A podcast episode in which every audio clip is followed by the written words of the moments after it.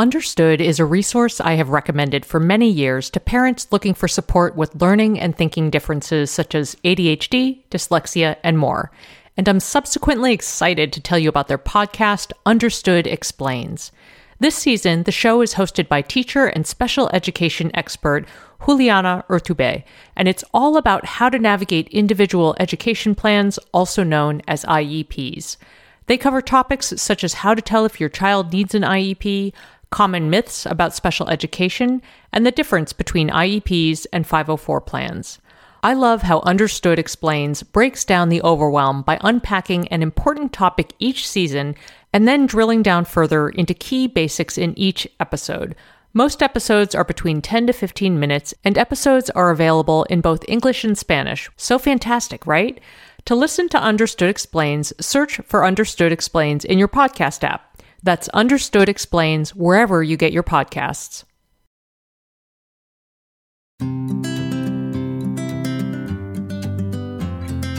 Welcome to Edit Your Life, a podcast to help you edit the unnecessary from your life so you have more room to enjoy the awesome.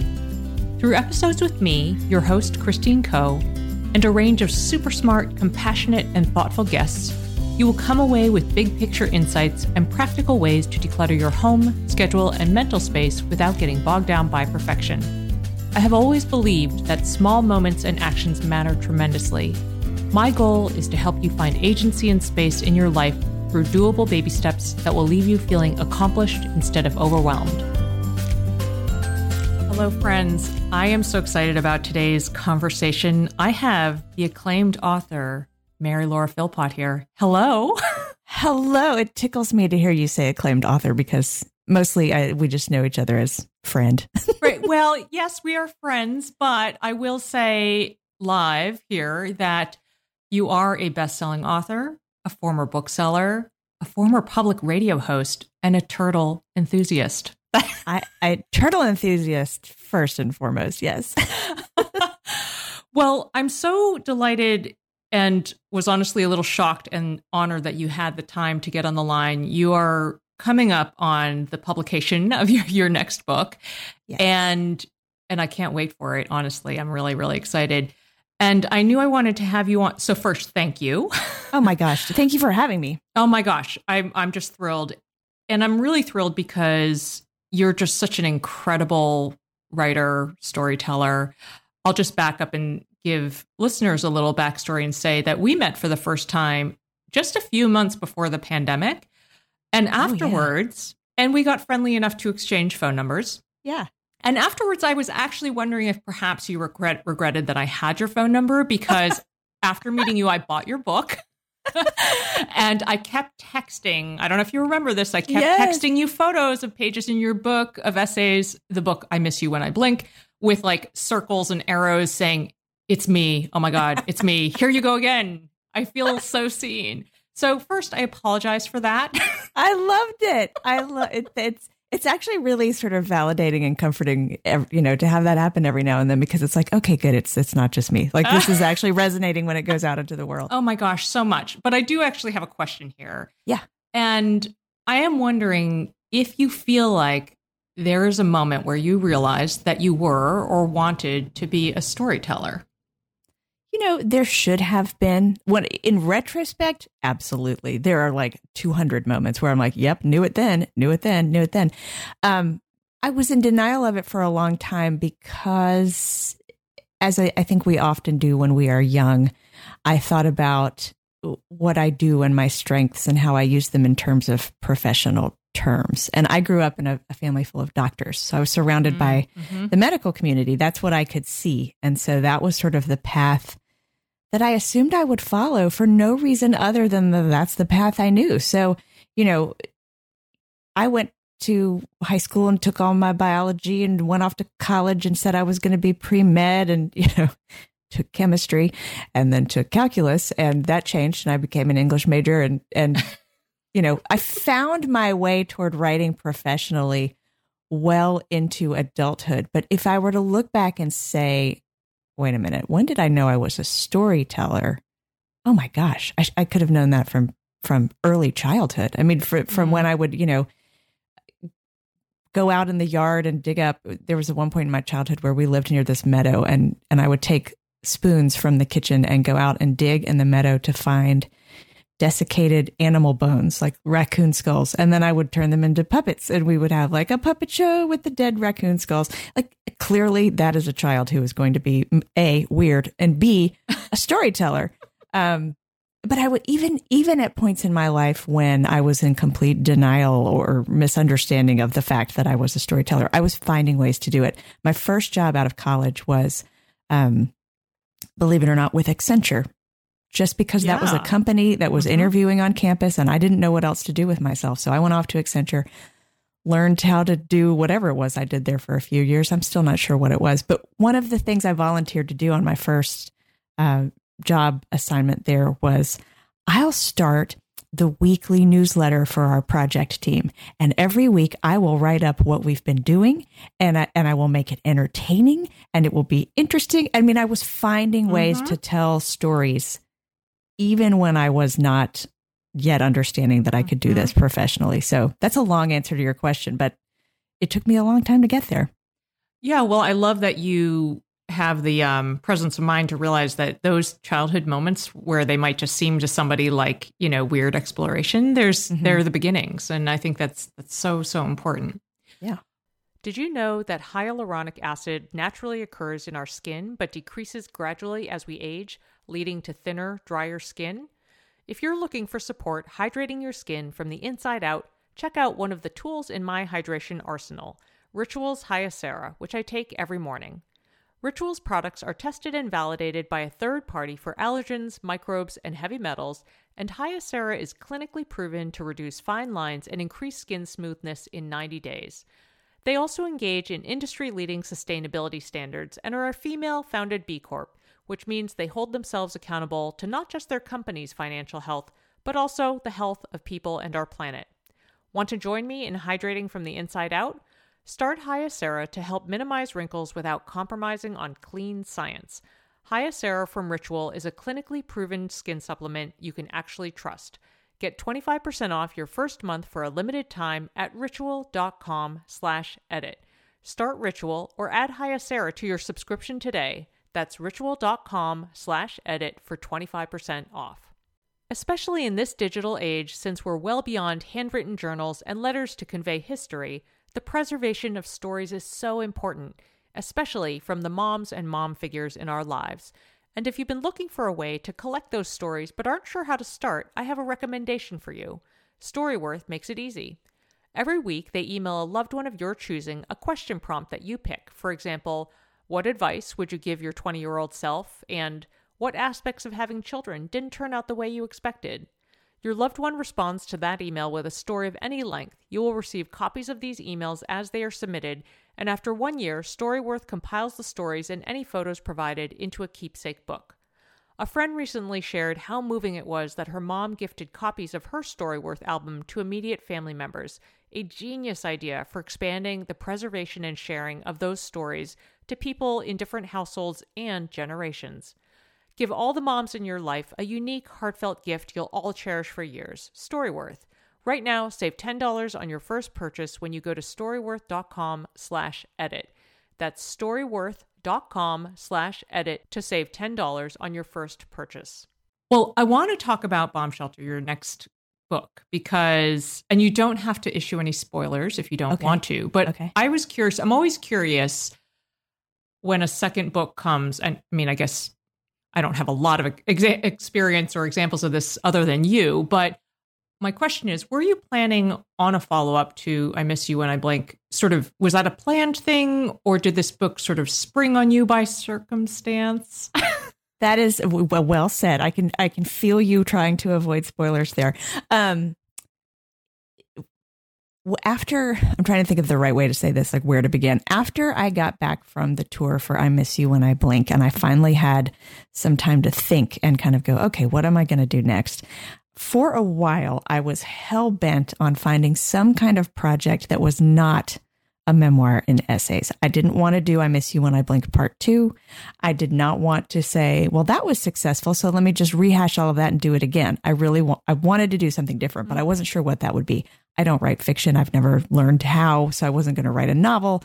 Um, I just didn't know what I was going to do. And while I was in that space of what am I going to do next, this book came and crashed into my life and demanded to be written.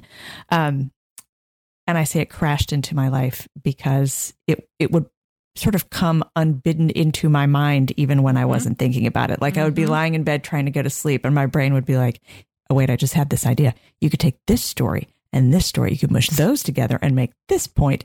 Um, and what my brain was trying to work out and what my brain wanted to write a story about was this phase of life that I had been in recently, kind of a, a two year phase of life where I was feeling super anxious about the fact that these sweet, dear little children I have raised from babyhood were turning into teenagers and would soon be leaving the nest. And that nest leaving came to represent for me like just almost like the end of the world. Like, mm-hmm. wait, I, I, raised them and now they're going. And what does that mean for me? Who am I now? Mm-hmm. And it made me start looking around at all these other sorts of leavings and endings in my life. My parents are getting older. Um, my own human body is getting older. What is happening with time? Mm-hmm. And while I was processing all of this, uh, something happened that kicked it all into a different gear, which was that one morning, um, my husband and I woke up at 4 a.m. to a loud terrible sound that at first we thought was somebody ramming down our front door. It turned out to be the sound of my teenage son's body hitting the bathroom floor. Mm. He had gotten mm-hmm. up to get a glass of water and just dropped cold, unconscious, hit the floor. He was having a seizure. Um, and I tell that story in Bomb Shelter, kind of the way that day went the 911 call, the visit to the hospital, the emergency room, and finding out by the end of that day that he had epilepsy, mm-hmm. which is mm-hmm. just came utterly out of the blue. And it made that clock that was ticking in my head, that clock where I was like, oh, in two years they start to leave the nest. It made it tick even louder because all of a sudden I wasn't just thinking, oh, the kids go out into the world where it's scary and dangerous. But this one kid in particular, how do I make sure he's okay before he goes? Mm-hmm. And I mm-hmm. can't go with him. So what do I do when he's out there in the world? So it was that's what I mean when I say bomb shelter crashed into my life and demanded mm-hmm. to be written because no matter what else I was trying to work on, if I hovered my hands over a keyboard for long enough, this book started coming out. So it it it was going to be written no matter what, I think. Mm. And I'm curious, first of all, that's incredible. Thank you for sharing. I really wasn't sure how much I could say, what I could ask. Um, and what a what a formative moment that yes, of course, like whisks your attention and demands to be demands attention and yeah. you know for you creative output which is really important i'm curious since you mentioned lying in your bed kind of thinking mm-hmm. and your your brain spinning uh, this is just a little technical ask, but do you sleep with a like notebook by your bed or something? Are you the kind of I person? Do. Okay, all right. I do. I have a little piece of paper and a pen, and very often I do write on it in the night. And I would say fifty percent of the time I can read what I've written in the morning, and fifty percent of the time it is a strange guessing game where I'm like, does that say shrimp games? Why did I write shrimp games? what was I thinking about shrimp games? But the thing I do that I think maybe is a little more productive um, I got into a real groove in writing this book um, because it, it, the writing of it came at a time when I wasn't really working on anything else. A big portion of it was written during lockdown and the pandemic when I like couldn't even leave the house, where I would write all morning until my brain was just empty and worn out, and then I would eat lunch, and then I would read something good all afternoon. I would you know read fiction, nonfiction, mystery, romance, just whatever I wanted to read take notes on it because I was kind of trying to absorb like good story making techniques at the same time. Mm-hmm. And then in the evening, I would, you know, I'd have dinner, hang out with my family. I found that very often right before I went to bed, my brain would have metabolized what I had read and what mm. I had worked on that day and had like come up with suggestions. So I would send myself an email every night mm-hmm. to open the next morning. And the subject line was always book. So like if you went into my Gmail right now, you, you would find hundreds of emails with the same subject line, book. And it and I would put in that email um, more dialogue in today's chapter or you know, move move this part, or oh, don't forget the part about this. And so then when I would wake up the next morning to work again, I would open that email and boom, there was this, you know, book telling me kind of where to start. That is so fascinating. I love all the those little examples. So thank you for sharing them because I I mean I I guess there was it was partly a little selfish too wanting to have you on the show to talk about your craft because I did an episode uh, a little while ago about this about creating a self-directed practice for yourself and Yeah. mine specifically was around writing. I don't know if you know but I did this I set this random goal for myself Yes. of 80,000 words in 80 days. Random and ambitious. And I did it. Apparently, I squeaked right over the wire at a thousand and one words a day. My friend Casey Brown said that is the most Christine Koh thing I've ever heard in my whole It life. It really is. It Um, really is. But the, the the reason I was asking about the pen is that, and sort of the practice for carrying inspiration is that I tell this little bit in that episode, but I I would do a similar thing where every essay I would write would give me inspiration for something else. So I just I started by just writing a word to ro- Yeah. jog my memory because my memory is terrible or tends to be terrible. And the long-standing mystery for several weeks was I just wrote the name Carlos. So clearly it must have been in my mind at that moment like a very important story about somebody named Uh-huh. Carlos. And I spent weeks trying to think who the F is Carlos? Like what That's was I hysterical. You didn't know who it was when you saw the note? When I saw the note the next day and for weeks later, I could not figure out what story I was trying to tell. I finally just deleted Carlos. It was really sad, but Wait, I so never figured out. So we don't know who it is. Oh my god! Now I'm know who it obsessed with Carlos. I, I know, right? Some one I'm of these go days back I over, figure like- it out. I'm gonna go back over every communication we've ever had and like every touch point I've ever had with your life and be like, was there a Carlos there? hmm I know. I want to help you solve this mystery. I, I bet you will. I bet maybe it's the name of a turtle. Who knows? I don't know. Well, so I think it's so interesting. You talk about teens and and goodness gracious, yeah, teens and and what happens with them as they leave the nest. I actually, uh, sorry if this sounds vaguely self promotional, but I believe at this moment there is a piece from me by me um, at the Washington Post related to the sort of pulling away that happens with tweens and teens. That's totally normal and also terrifying for parents. Yes. Yes. And my question to you is, uh, and I think it's going to be a little challenging to encapsulate, probably, but you know, give it a go. okay. What message would you like your readers to come away with from your book regarding wrestling with uncertainty? I love how you tied those two things together. You're like, you, you know, here's your book has a lot about teens. Let's talk about This uncertainty because This those two what I do. overlap just so much. I mean, Mhm. it's uh the specific smaller stories that I tell from my own family in this book are meant to kind of as a whole tell a larger story about what it means to be a human being and what it means to be a human being always but especially for some reason right now means to be walking around in a state of complete confusion and with no knowledge or control of what comes next.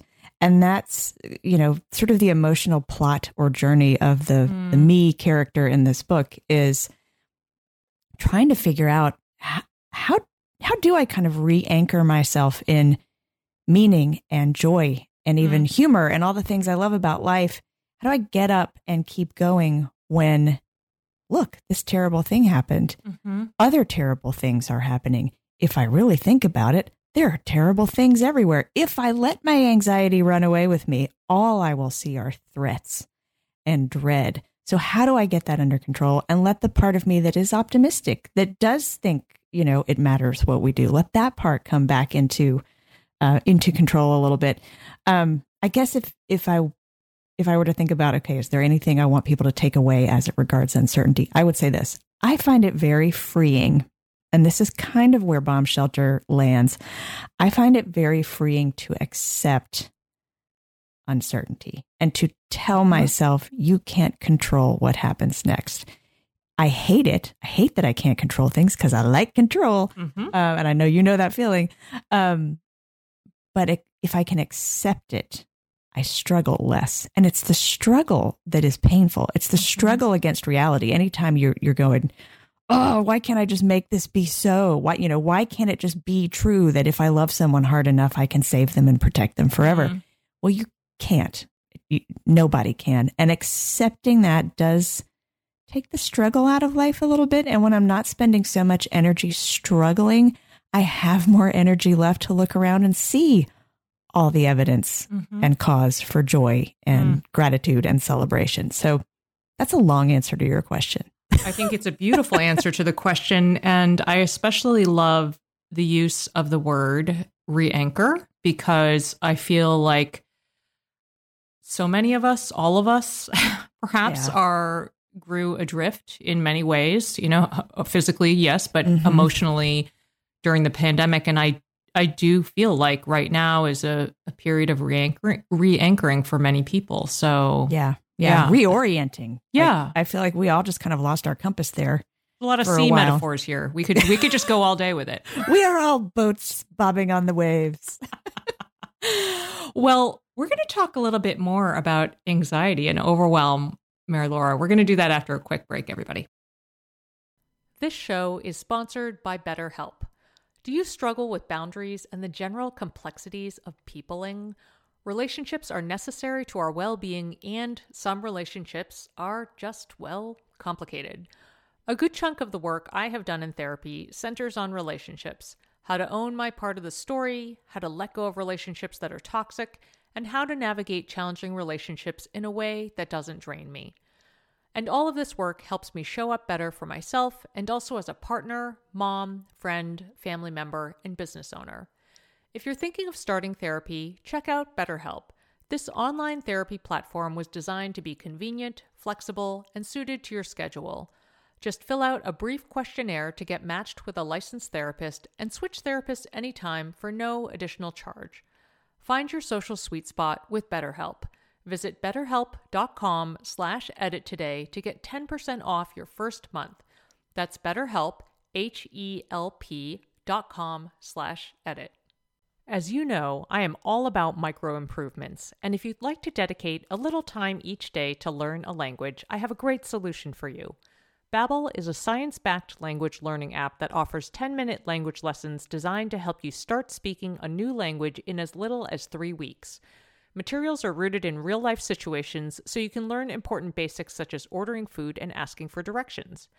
Babbel offers personalized learning content, real-time feedback, tracking, and visualizations, and their speech recognition technology helps you to improve your pronunciation and accent. No matter what level you are looking for, casual, intense, or something in between, you can enjoy app lessons, podcasts, and live classes from the comfort of your home on your schedule. Here's a special limited time deal for Edit Your Life listeners. Right now, get up to 60% off your Babbel subscription. This is only for Edit Your Life listeners at babbel.com slash edit. Get up to 60% off at babbel.com slash edit. That's spelled B-A-B-B-E-L dot com slash edit. Rules and restrictions may apply.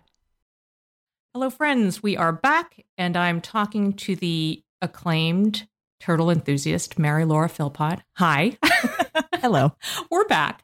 So, just before the break, you were talking about anxiety. Yes. We all have anxiety. And listeners of this show know that I am all about small tactical things in order to keep my own anxiety and overwhelm in check. It really is life saving. So, I would love for you to share how you hold anxiety and optimism, and maybe specifically a small delight that gives you joy, even when, perhaps especially when, things are in the crapper. well put. I'm so professional, right? You are so professional. That's a very elegant way to put it. No, it's a very true way to put it. Um, I mean, on an ongoing basis, I do try to return as often as I can to meditation, which is a, a practice that helps me a lot, but with which I need a great deal of help. I am someone who mm-hmm. absolutely has to use the guided meditation. Same. I just, I've never graduated to the point where I just go, okay, quiet my mind all by myself. But if I have someone in, in my ear saying, Okay, now you're going to quiet your mind. Yes, I know that you are thinking about the calendar. Please put that over there in the in the metaphorical box and come back to the quiet.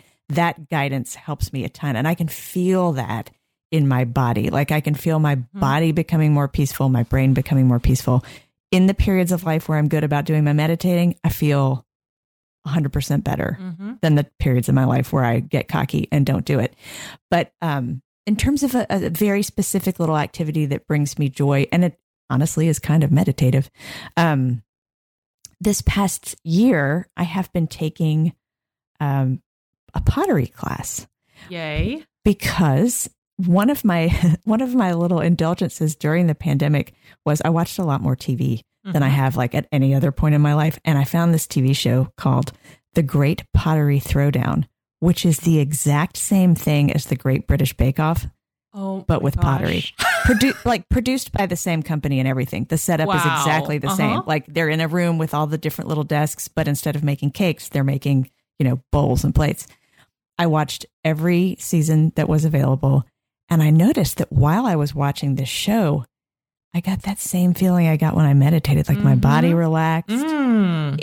I'm telling you, go watch a few episodes. It's like Valium. Mm-hmm. They what they use for B roll when the narrator is talking is just this image of like a little thing going around on the wheel. It's so peaceful. So when it was over and I had no more pottery show to watch, I was like, well, I got to get my fix. I got to get my pottery.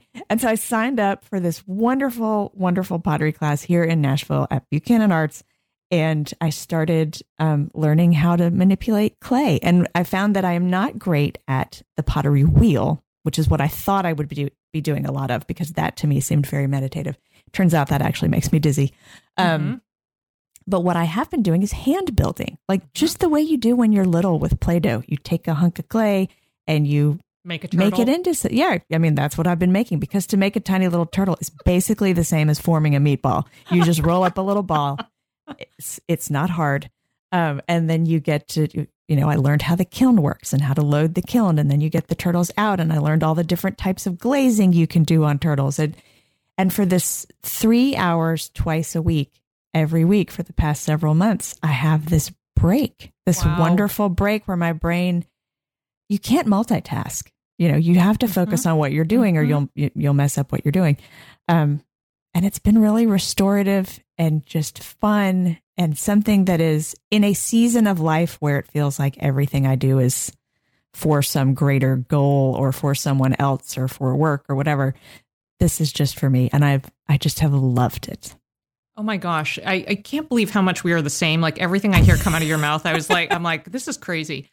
Um, well, first, I just want to draw attention and underline the thing you just said a few minutes ago about I just find it fascinating the idea of finding a, an activity, or I mean, in this case, it kind of came to you as it was happening, but an activity that took you to a similar feeling and place of when you were meditating. Because I love the idea of looking for different things in life that can activate you in that way. And I think yeah. that it's just good to have options. You know what I mean? Indeed. Yeah, yeah, there are only so many guided meditations you can do in a day. Exactly. And and I feel like cakes are my turtles to you. Oh my gosh, they are. I love looking at the pictures of the cakes you make. They're amazing. It's just very it's I think it's also cuz it's tactile, but yes, it just pulls you away from, you know, the the typical goal setting of the day. Mm-hmm.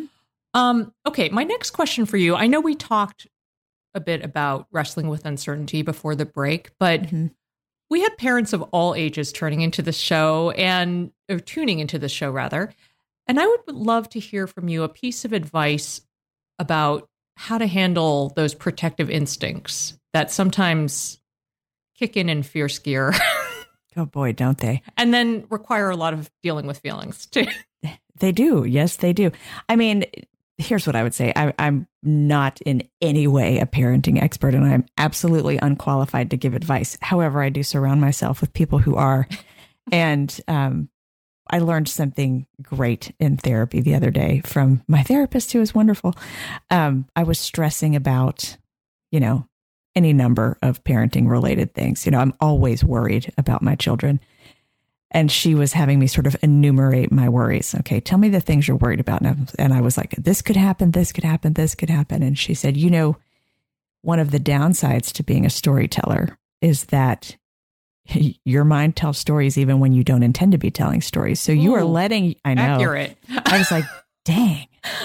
Good job, therapist. right. Ouch. Um, she said, you know, your, your mind is telling you stories and then you're acting and reacting emotionally to those stories instead of to reality. Mm. You got to come back to reality. And instead of going, this could happen and that could happen and that could happen, and then panicking because all those things are terrible, what is happening right now? Where is everybody? Are they okay? Are they good? Okay. Well, then the proper emotional reaction to everybody's okay right now is calm. Mm-hmm. And she was exactly right. I was, re- you know, I was having the emotional feelings that go with each of the catastrophic scenarios I had dreamed up. You know, my my daughter has learned to drive. She's going to drive off to school. She's going to be hit. She could be hit by a truck. The brakes could go out. The you know the car could catch fire, and then I'm in a panic because all of those things, you know, understandably create panic. Mm-hmm. But all of those things are stories I made up. Mm. The reality is, she's fine. The car's Yeah. right there. She's at school. It, it's fine. Yeah. And that the only way to respond to that is with calm. So, real good observation there by my therapist about my brain. But I've, I have found it so helpful. Yeah. That's amazing. I love that so much. Well, the last like main question I want to ask you, I don't know if it's selfish or not. No, I don't think it is. I think anybody It's could okay benefit it from is. this. Yeah. it It's could be your everything. podcast, Christine. Yeah, I'm curious about. So I mentioned I did this writing practice, and I I only I didn't share. I haven't shared anything I've written, but I've just shared that I was doing it, which was just fun for me for accountability.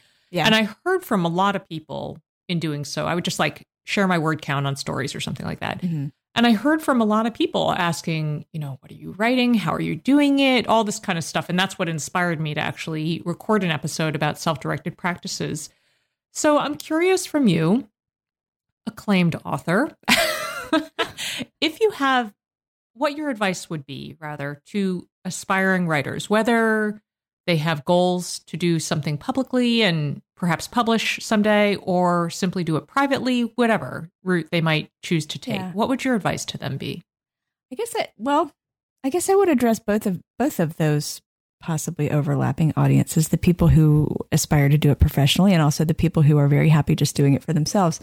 Um this sort of cruel thing is true about the period in a writer's career where they they are in a writing career. They aspire to do it professionally and be paid for it, but they haven't yet hit that part where someone gives them a contract and Mm. a paycheck. Um, you are no less a professional writer during that time. You're just in the part of the train track where you know you haven't hit the contract part yet, um, and it is very tempting. And I, I don't know if it's tempting for everybody, but it sure was for me for years to say, I don't have to sit down and write today. It's, you know, I haven't been given permission yet. No one has told me that I, I Mm. can do this. And so I'm Mhm. not going to do it. Later, like now, when I'm writing for, you know, I'm always writing under some kind of contract, I sit down and I do it the way anybody does a job. I get up, it's my job. I do it every single day. Um, I can look back at, you know, years in the past where I could have gotten a lot more done if I had taken that approach then, but I stayed in this little purgatory, this sort of self-imposed purgatory for years where I was like, well, no, no one's asking me to write. So I'm Mm. just, I, you know, I'm going to consider it a hobby and only do it sometimes. And, you know, probably could have moved things along a lot quicker had I been more understanding of the fact that you have a writing career even before someone gives you permission to have a writing career. But Mhm. I totally understand that feeling. Um, also, when you when you have a writing career that hasn't come with a contract and a paycheck yet, you likely have some other job as well. So it's hard to find time. Yes. You know, don't don't beat yourself up if you can't write every day, but finding some some regularity to the practice is helpful. Um, in terms of writing, and this goes for everybody, whether you're trying to do it professionally or you are doing it purely for your own enjoyment.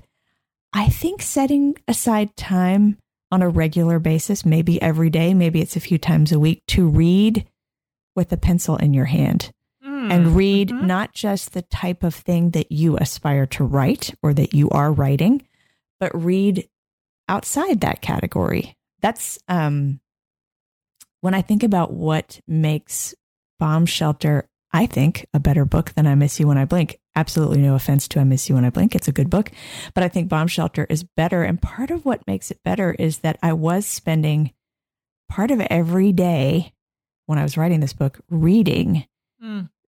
other people who know how to make good stories. You know, I was Yes. reading rom coms, I was reading suspense, I was reading um, biographies. Any great writer who has told a great story in a book has something you can learn from them. Mhm.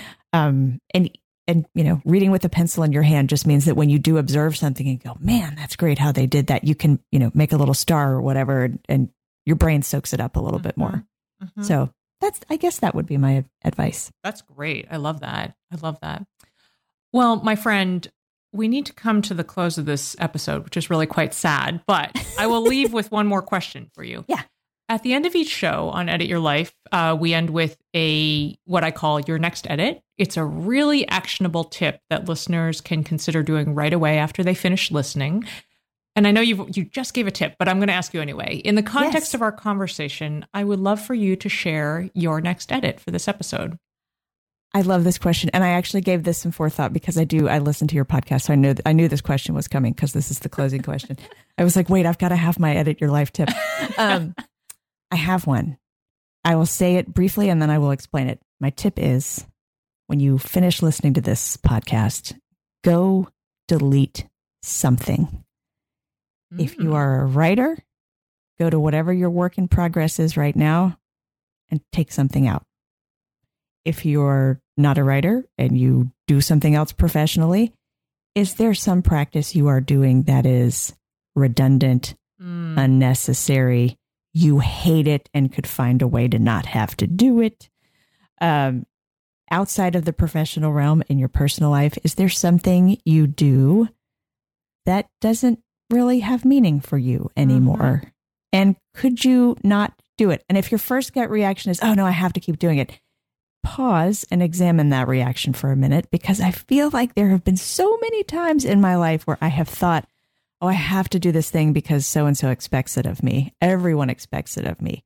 But then if I really sit with that expectation or that sense of expectation I have, often there's no real expectation behind that. A lot of times you can quit doing something and maybe, you know, you get one email from somebody that's like, oh, you don't do that thing anymore? And you go, no, I don't.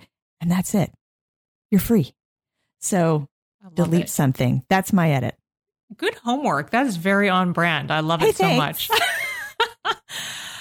Mary Laura Philpott. I don't know. I always have to say your full name or call you MLP, but thank you so much for giving me your time right as you're going into this uh, very busy time that is book launch season. I miss you and I can't wait to see you next in person. Oh. But meanwhile, I'm so glad we were on the mic together today. I am too. Thank you, Christine. This was fun. Yeah. All right, friends. You'll find the show notes for this episode, including links to resources and related episodes at edityourlifeshow.com. As ever, I would love to hear your thoughts and questions. Come say hello on Instagram or Facebook at Edit Your Life Show or send an email to edityourlifeshow at gmail.com. I would also be grateful if you would drop Edit Your Life a review on Apple Podcasts or tell a pod loving friend about the show. Thanks for listening. Feel like you're the martyr in your family? You're not alone. Hey, this is Joanne. And Brie. and we're from the No Guilt Mom podcast. Brie, we talk to a lot of moms. Yeah, we sure do. And if you're a mom who has a to do list that is so massive that you get overwhelmed and you shut down, Or if you fall into the habit of doing everything for everyone and don't know how to change it, we can help you become a no guilt mom. we're going to take you from family martyr to family model. That's role model, so that you role model the behavior that you want to see out of your kids. You're going to go from being tired and overwhelmed to energized and guilt free. Every week, you'll get actionable strategies that you can implement right away from the experts that we interview and from us. We also have a whole lot of fun, so check out the No Guilt Mom podcast everywhere you listen to your favorite shows.